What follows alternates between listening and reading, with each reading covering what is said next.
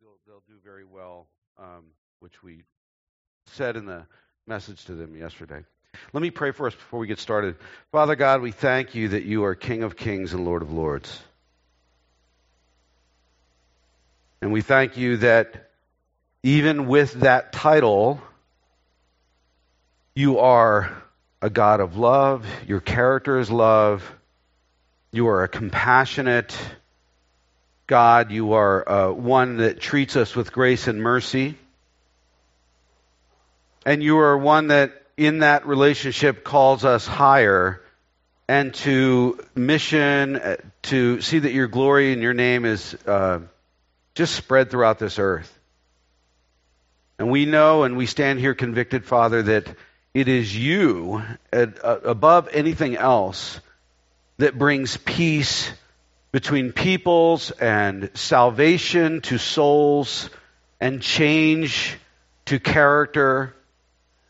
And there are little band aids we can use and all these things, you know, as far as better helps and all that kind of stuff. But we know that ultimately that you are the answer for what ills, you know, pains us and the ills that plague us as, as people. And so we pray, Father God, that your message and your name would go out strongly and we pray that you would teach us this morning, go beyond Jason babbling up here, and really in that weird, un, you know, un, the, the way that I can't understand it, way that you can speak to our hearts individually and corporately through your Holy Spirit. And we, we ask for that this morning. I pray that every single person, myself included, would walk away this morning being convicted of something and changed by your word and, and pushed and challenged even farther and not in a heavy way, but in a way that really is exciting. We pray that for these people sitting in this room and everybody watching at home and everybody who will watch at home in the next few days. Father, glorify your name. In Christ's name we pray. Amen. So, if you haven't been with us, we've been in Philippians. We're still in chapter 1. Uh, you know, if you're new here with us today, welcome. Uh, I am a wordy pastor, but we will get through this. But anyway, uh, I would like to say that just beginning, we increasingly live in a world and I don't mean to sound uber negative or anything like that, but we increasingly live in a world where, which, in which the values and the long held beliefs surrounding Christ and His gospel are not only being challenged very strongly, but they are being maligned and they are being considered to be antithetical to the social and political fabric in which we live. Slowly, the Christian ethic, the Christian worldview, they are both being seen as not only roadblocks, but also as social enemies. Antiquated thinking, right? Which holds back progress. A true utopian society to some is thought only to be achieved when Christianity is no longer a part of the conversation.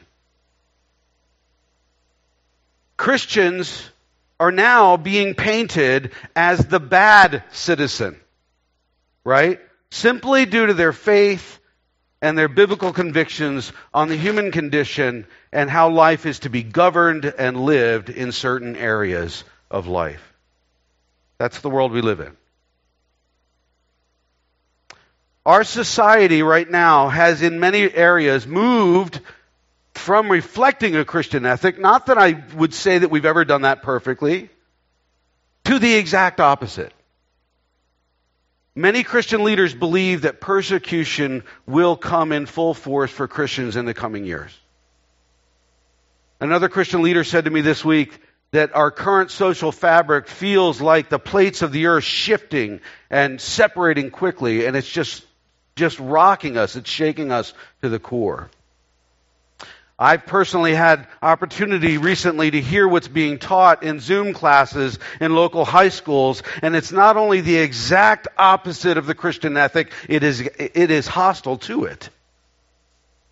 And disagreement often brings swift social pressure or worse. The new definition of gender fluidity has been even included at the level of kindergarten curriculum in local schools. One Philadelphia teacher on the news recently said that he's very worried about all this Zoom classroom stuff because parents will actually hear what's being taught to their children and that will undermine the progress that they've made away from the traditional faith-based thinking in America. How far this will go is yet to be seen, but the signs are there. Suffice it to say, decisions are now being made out of a humanistic worldview devoid of God's moral direction and standard. And we certainly can't expect, as Christians, that everyone falls in line with the Christian worldview. That's not what I'm saying. But we should be prepared as Christians with all of this worldview shift that is happening beneath, beneath our feet. It's quite confusing. And let me just say very clearly, philosophically, in all ways, it will not work. Listening to an Ivy League speaker on human rights this week after uh, she outlined all the differing and conflicting views on what the differing groups in society uh, feel are their human rights, she identified the obvious philosophical and social quandary by simply asking the question Whose rights are the right rights? Whose rights are the right rights? And that, my friends, is something that nobody can find. I mean, you can't find that answer. Simply put, divided we fall. Well, that was heavy, wasn't it? Because there is no consensus due to a lack of central moral standard in this world or value for human life as in the Christian worldview. We are seeing value from human, life decrease, not increase. And the church will continue to be affected by this extremely, like, like a lot, like just very greatly, right? In Iran right now, there's a legal battle, a legal case where a couple adopted a little girl and the state deemed them unfit to raise the child due to the fact that they had converted to Christianity. Judge Mohammad Hassan uh, uh, acknowledged that the girl will probably live the rest of her life under state care because, by the way, Muslims don't adopt. I don't know if you know that. They don't. For them, it is much better for this girl to be raised by the state than by loving Christian parents. And America is very close in some areas of life right now where the government will feel justified to intercede in a family's life, you know, when we teach certain Christian values to our children. And I'm not saying this to be like, you know, like uh, fire and brimstone and all that stuff. But the government has already mandated uh, certain lessons contrary to Christian teaching, uh, think, you know, which, which must be taught to children by foster and adoptive parents if the issues should arise in conversation with them. Kim and I take in foster children and refu- uh, we have one new son, my fifth kid, my, my refugee kid from Ethiopia. God bless him. Walked from the border of Ethiopia, walked from Ethiopia, the other side of Ethiopia actually, all the way to the Kenyan border at, you know, like a really young age, by himself, bare feet. Crazy. I think we got it bad, right? Uh, so we, we, we, we have all this stuff going on, and it's, and it's serious. It is serious. But there is also hope. There's always hope in the gospel. You know, Paul and the Philippian church experienced this same sort of, of, persecution on many levels, probably worse than us, and it's largely why this letter was written. Christians were seen at that time as a detriment to society and a challenge to the values and the worldview and the current political structure due only to their faith and their worldview. And remembering what we said last week, that seeing all of life through the vantage point of, of, of Christ as King, Christ as Lord over everything, our lives are worthy of suffering for His glory and His mission. It's worth that.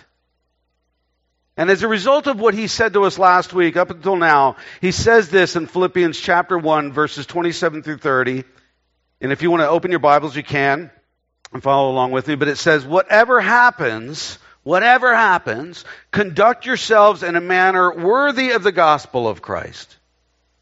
Then, whether I come to see you or I only hear about you in my absence, I will know that you stand firm in one spirit striving together as one for the faith of the gospel without being frightened in any way by those who oppose you. This is a sign to them that they will be destroyed, but that you will be saved. And that by God. God's doing, right?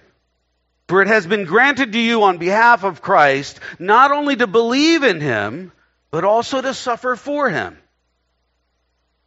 since you are going through the same struggle you saw I had, and now hear that I still have. So Paul, we know, is suffering for Jesus in prison, right? And he has all integrity to speak to them this way, right? Now, two matters are, are, are, discussed here in this short passage, both that bend towards the end result of the gospel of Christ being preached to all nations, all peoples, right? And, and, and, and in other words, whatever happens to us, whatever we go through, whatever we experience, Paul says here, it is for the glory and the mission of Jesus. And we can go back to Matthew 28, 18 through 20, the Great Commission, which should be at the forefront of our thinking. His last command is our first concern, right? And it says, all authority in heaven and on earth have been given to me. Jesus talking, right? Not Jason talking. Given to me. Therefore go and make disciples of all nations, baptizing them in the name of the Father, Son, and the Holy Spirit, and teaching them to obey all that I've commanded you. And surely I'm with you to the very end of the age. Dude, memorize that one. So, whatever we face, whatever we face, Jesus always walks through it with us. No matter if you feel his presence there or not, right? We don't base our standing in Christ on our feelings. It's about the furtherance of God's message going out to other people around us. That's what, that's what our mission is. John Piper, in his book, Let the Nations Be Glad, said God's mission to bring the gospel to all nations will end when Christ returns, but worship will continue forever. God's mission will end, but his glory goes on forever. Matthew 24, 14, Jesus himself said, and this gospel of the kingdom will be preached uh, in the whole world as a, as a testimony to all nations, and then the end will come. There's a lot of work to still to be done out there.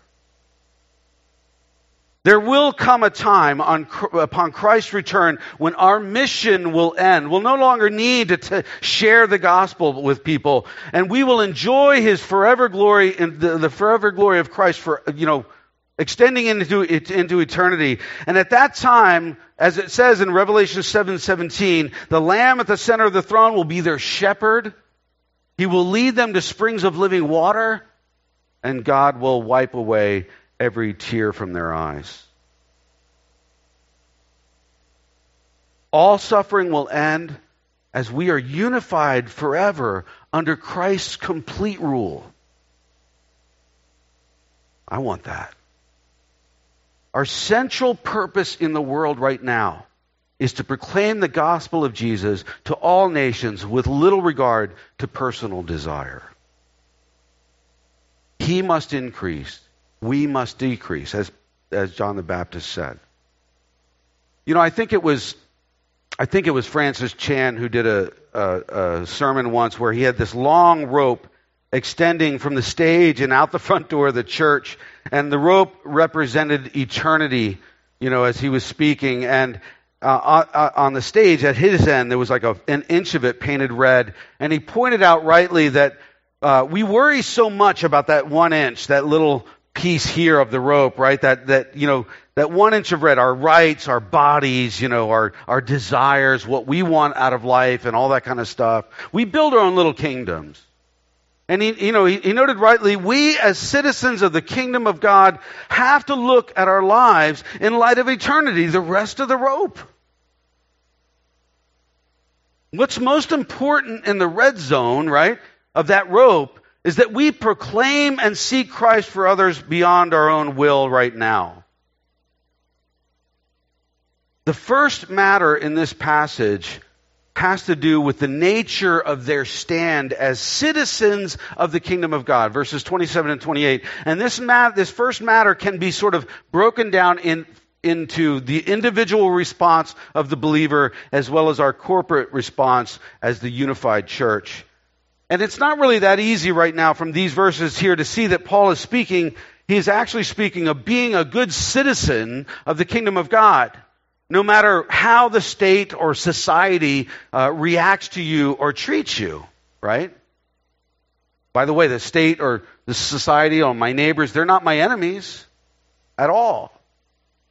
That's not what we're saying.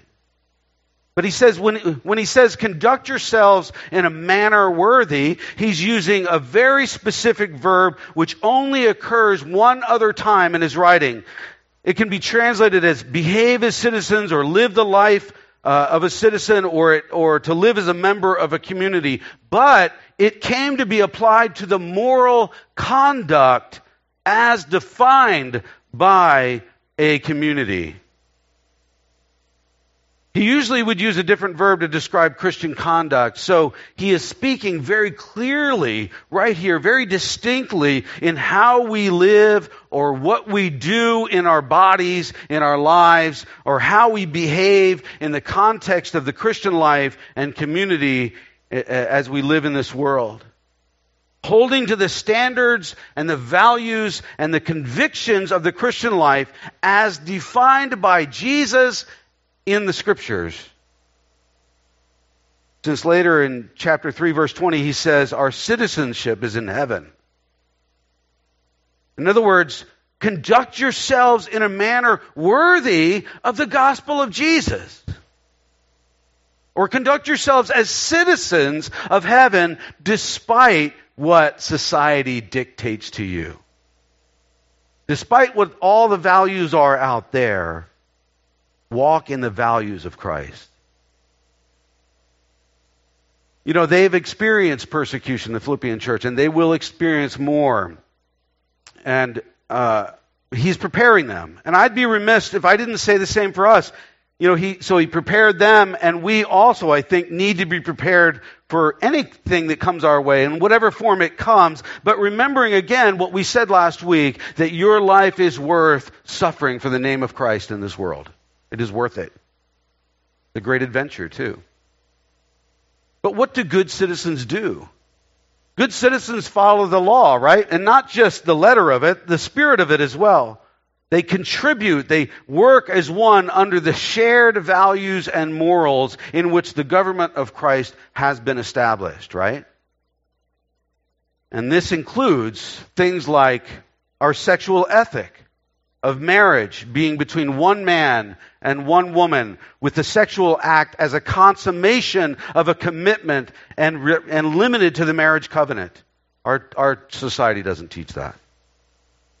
It extends into the idea that we are physically embodied spiritual beings. So what we do with and in our bodies is actually very important. It has great meaning. It has to do with the value of human life extending from simply how we speak to each other to the very life of an unborn child in a woman's womb.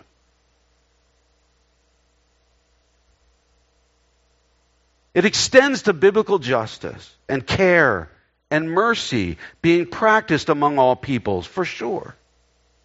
It encompasses the Beatitudes and all that teaching and all the rest of Scripture's teaching as Jesus indicated. Nothing will go away from the Word of God. Jesus upholds all of it, right? It extends into how we spend our money, how we make our decisions, and the integrity of an honest life. It's a call to a certain biblical ethic to be lived by all believers everywhere to be agreed on. All the things the church has agreed on throughout the centuries, throughout its life. It's only in recent history, you got to understand this. It is only in recent history in which these things have been undermined and challenged by a very pointed effort to dismantle the church's influence in the world. And it's been orchestrated very well. So we have an individual responsibility as believers to live worthy of the gospel of Christ bearing in mind that the fight isn't reactionary. Now listen to this very carefully. It's not reactionary against non-believers as adversaries. That's not what we're talking about. We love our neighbors. But it is that we contend for the faith, that we contend for the gospel message to the world around us. And naturally, this all extends into our corporate life as a church and as the church at large as well, right? Paul sees the church as unifying under Jesus. Unifying under Jesus and his reign in all of life, coming under him. There's no room.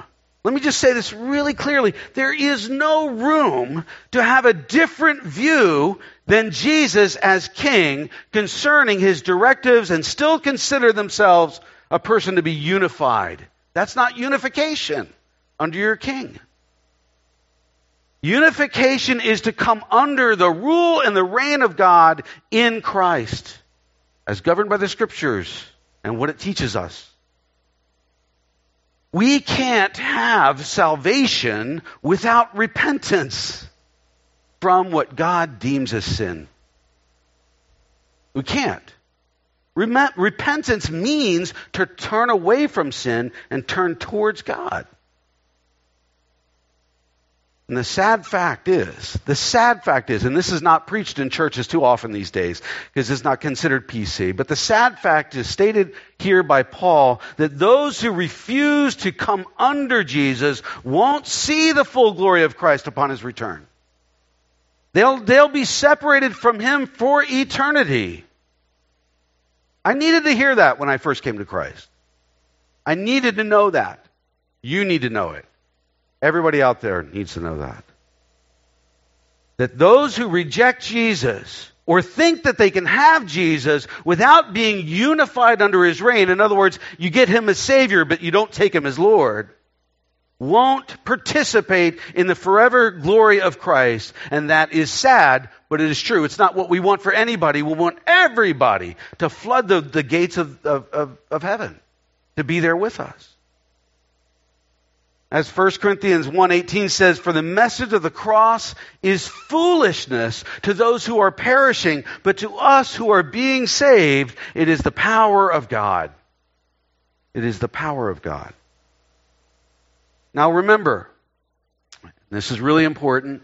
This is all couched in the conversation of grace. We know that. We are saved by grace through faith, and that by God and not by us. It's His doing. We didn't achieve it ourselves. That's Ephesians chapter 2. Very important passage, right?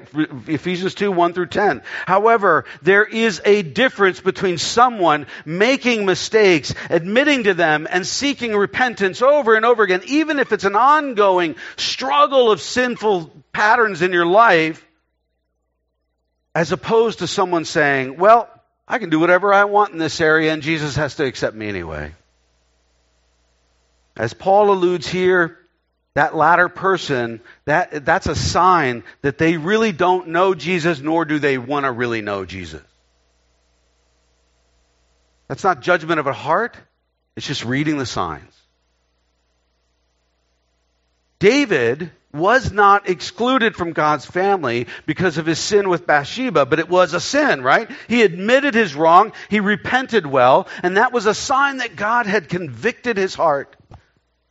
He didn't argue pridefully against God that he could be allowed to do what he wanted with Bathsheba and that didn't matter. It did matter.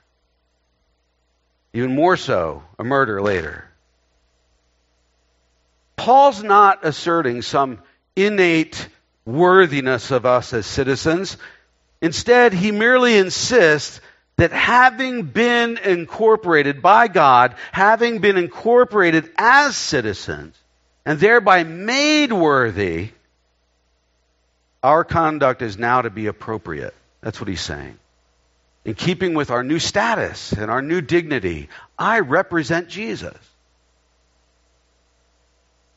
You know, for Aristotle, practice made perfect. For Aristotle, practice made perfect. In other words, doing what you, what you do constituted being. This is very different from the gospel, by the way. Right? So the virtuous person becomes virtuous by doing virtuous acts. That's not what we're saying. In contrast, for Paul, being precedes and entails doing. Almost like you can't pull them apart. And only then can doing, in turn, confirm our being. It's to live what you already are in Christ. You know, Jesus makes us alive, right? And then we live our lives for His glory. You are citizens of heaven, therefore live accordingly in a manner worthy of your king's name as Paul says in Romans 6:11, in the same way count yourselves dead to sin but alive to God in Christ Jesus. Good memory verse. When you're struggling with sin, good memory verse. Galatians 5:16 So I say walk by the spirit and you will not gratify the desires of the flesh. It doesn't say stop stop sinning and you will walk by the spirit. That's not what it says. It says focus on Jesus, walk in the spirit of God. Focus on Christ, and you will not gratify these desires. They'll, they'll melt away. Colossians chapter 3 Since then you have been raised with Christ. Set your hearts on things above. That's where our thoughts should be. Set your hearts on things above where Christ is seated at the right hand of God. Set your minds on things above, not on earthly things. For you died, and your life is now hidden with Christ in God. That's a wonderful thought. Good memory verse as well. So, what Paul is doing is he's simply reminding them of who they are in Jesus, right? Who their king really is when they're looking at Rome. And how they're to reflect his kingdom, his kingdom standards to all the world around them, no matter what suffering they might face. Which brings us to the second thing that he dis- discusses, and that is that Christian suffering in light of their position in Christ and, and Christian suffering in their stand for Christ in verses 29 through 30. And I'll just remind you, it says, For it has been granted to you on behalf of Christ not only to believe in him, but also to suffer for him. Since you are going through the same struggle which you saw I had, and now hear that I still have. So it's necessary for Paul to communicate to people that are suffering for Jesus, right? What they endure now, you know, it, it's, it's, it's good for us to know that what we, what we endure now intimately ties us to Jesus. There's something going on in here. In Colossians 1:24 he states, "Now I rejoice in what I am suffering for you, and I listen to this. This is strange. What I what, and I fill up in my flesh what is still lacking in regard to Christ's afflictions. Still lacking in regard to Christ's afflictions for the sake of his body, which is the church. What a strange verse, right? you ever think about that one? What's still lacking in regards to Christ's sufferings? Didn't Jesus suffer enough? You know, wasn't Christ's suffering, which led to the death, his death and, and, and, resurrection, sufficient for anyone's salvation? Of course it was. We teach that all the time in the church. We believe that. But Paul knows that we live as citizens which have already tasted the beginnings of the kingdom of God in this world, and it is not fully realized as of yet. There's still work to be done. Hence the future hope of Revelation 7, as I read before. Remember, Jesus said in the Great Commission, and, and surely I'm with you always to the very end of the age. So we don't fully understand how. I don't get it. But Jesus is embodied in the individual believer and much more so even in the church. And as we suffer, he suffers along with us. We willingly take up the mantle to which we've been called by our King to continue the work of the gospel until he returns, but that work is being done alongside of him. 2 Corinthians 4:10 We always carry around in our body the death of Jesus so that the life of Jesus may also also be revealed in our body. Amen to that.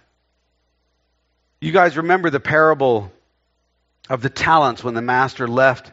Uh, he went off and he left his servants in charge of his money, and he gave three guys different amounts of money in Matthew chapter 25. And two of them invested what, he, what they were given and made more money for their master. But the third guy buried his, his, uh, his money and, and he didn't make a thing for his master because he said he knew you were a hard man. Some, something like to that effect. And the master took his bag of gold and gave it to the first guy, and then he threw that third guy out. Since his actions were a clear sign, the man really didn't know or care to know, let alone work for the interest of the master. He was there to serve himself. He wasn't there to serve the master. But notice, he, the master is master of all of them, but those who, who, who, uh, who, who show that they actually know the master through their investment of what the master, gives get to enjoy his presence. Somebody called me intense this week. I'm an intense preacher. My wife did, by the way. That came after a conversation with a neighbor who uh, says it seems so serious. The gospel's serious, isn't it? God bless her. I love this lady. We're, we're having lots of good discussions and stuff. But um, the gospel is serious. It is intense. And the sad fact is, is that people don't preach it, it, it as intense. Isn't that a sad thing? When we identify with Jesus, suffering confirms our faith. It brings us into closer contact with Him. We share something. It provides a vehicle for making commitment real and tangible. It's when your rubber hits the road of your faith, right? So, good citizens of the kingdom invest what Jesus has left us in charge of, right? Out of a great, deep connection with Him, even when things are very difficult. It's one thing to accept suffering and resign oneself to it. You know, you, you sort of like the victim mentality. Oh, I'm suffering so much. Oh, I just have to get through this. It's another thing to realize the privileges which come through suffering, as well as the intimate and identification with Jesus that it brings. The closeness. As Paul says in chapter 3, I want to know Christ, yes, to know the power of his resurrection and participation in his sufferings, becoming like him in his death, and so somehow attaining to the resurrection from the dead. Paul's not done. He's still running the race. Paul's suffering related directly to calling people to salvation in Jesus, to this mission of Christ. You know, the universal nature of the gospel presented a problem to the Gentiles. You know, we, they had their own religions. And, and, and to the Jews, the Jews just wanted the Gentiles to be Jewish. And the result of that is that Paul suffered at, at the hands of both groups, and the church of Philippi would do so as well. And Paul innately sort of practiced this theology of suffering without becoming one, calloused to, the, to uh, human need, and two, uh, without accepting suffering as a good thing. And the danger for Christians when they, they go through suffering is that they would choose one of those two things. They become callous to human need and they would see suffering as a good thing. Suffering is evil. It's wrong. It originates from the sin of people. There will not be suffering in heaven. It is not a good thing. And Paul stopped short of mixing good and evil. He didn't do that, which would make evil or suffering a good thing, right? He, he realized the benefits of, and privileges of being in a battle, uh, involved in this battle for truth, and that battle scars were inevitable in that fight.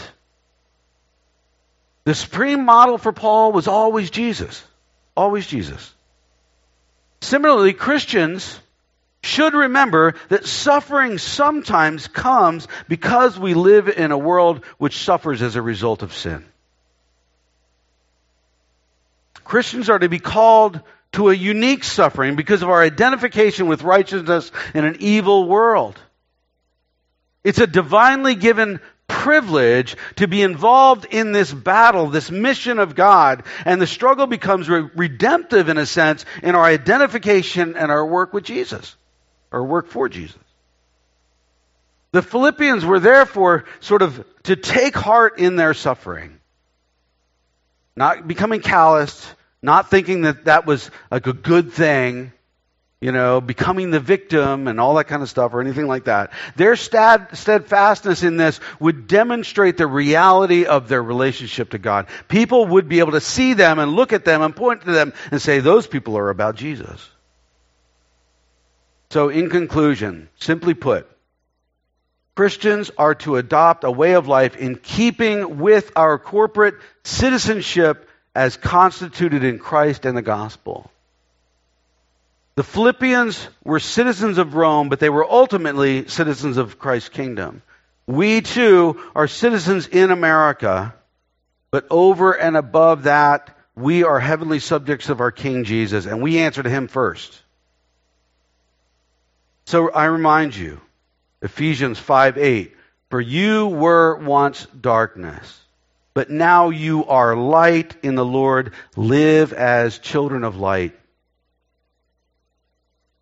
1 Corinthians 6:11 You were washed, you were sanctified, you were justified in the name of the Lord Jesus Christ. You you are you you are in Jesus. That, that's the being part, right? And by the spirit of our God it says. So whatever happens, whatever happens, Conduct yourselves in a manner worthy of the gospel of Christ. Stand firm in one spirit. Strive together as one for the face of the gospel without being frightened in any way by those who oppose you. Fear is not the answer. It's been granted to you on behalf of Christ not only to believe in Him, but also to suffer for Him. And we are called, we are called, this is our central, His last command, our first concern. We are called to proclaim Jesus to all nations. And it's worth the suffering, it's worth the trouble for the sake of the, His glory and His mission in light of eternity, in light of the rest of the rope going out the front door of the church. Amen. I am intense. Let me pray. Father God, we thank you that you are King and Lord. And we don't want you just as Savior. We want you as Lord over our lives. Even if we have to say that gritting our teeth sometimes, even if we have to say that saying that we don't agree with you in our thinking, but we will submit to you out of obedience, we pray that we could do that. And we do pray that you would change our hearts, that you would change our thinking, that you would bring us in alignment with to what your kingdom values and what true citizenship of heaven really means as we walk this out with each other in this world and seek to, to expand your kingdom to other people that desperately, desperately need it, even if they don't know it. You are the answer to everything. You are God. You are King of the universe and you will come again, and you will wipe every tear away. There will not be crime. There will not be racism. There will not be hatred. There will not be suffering. As we are unified under our King's full reign in the future, and we thank you for that. In Christ's name we pray. Amen.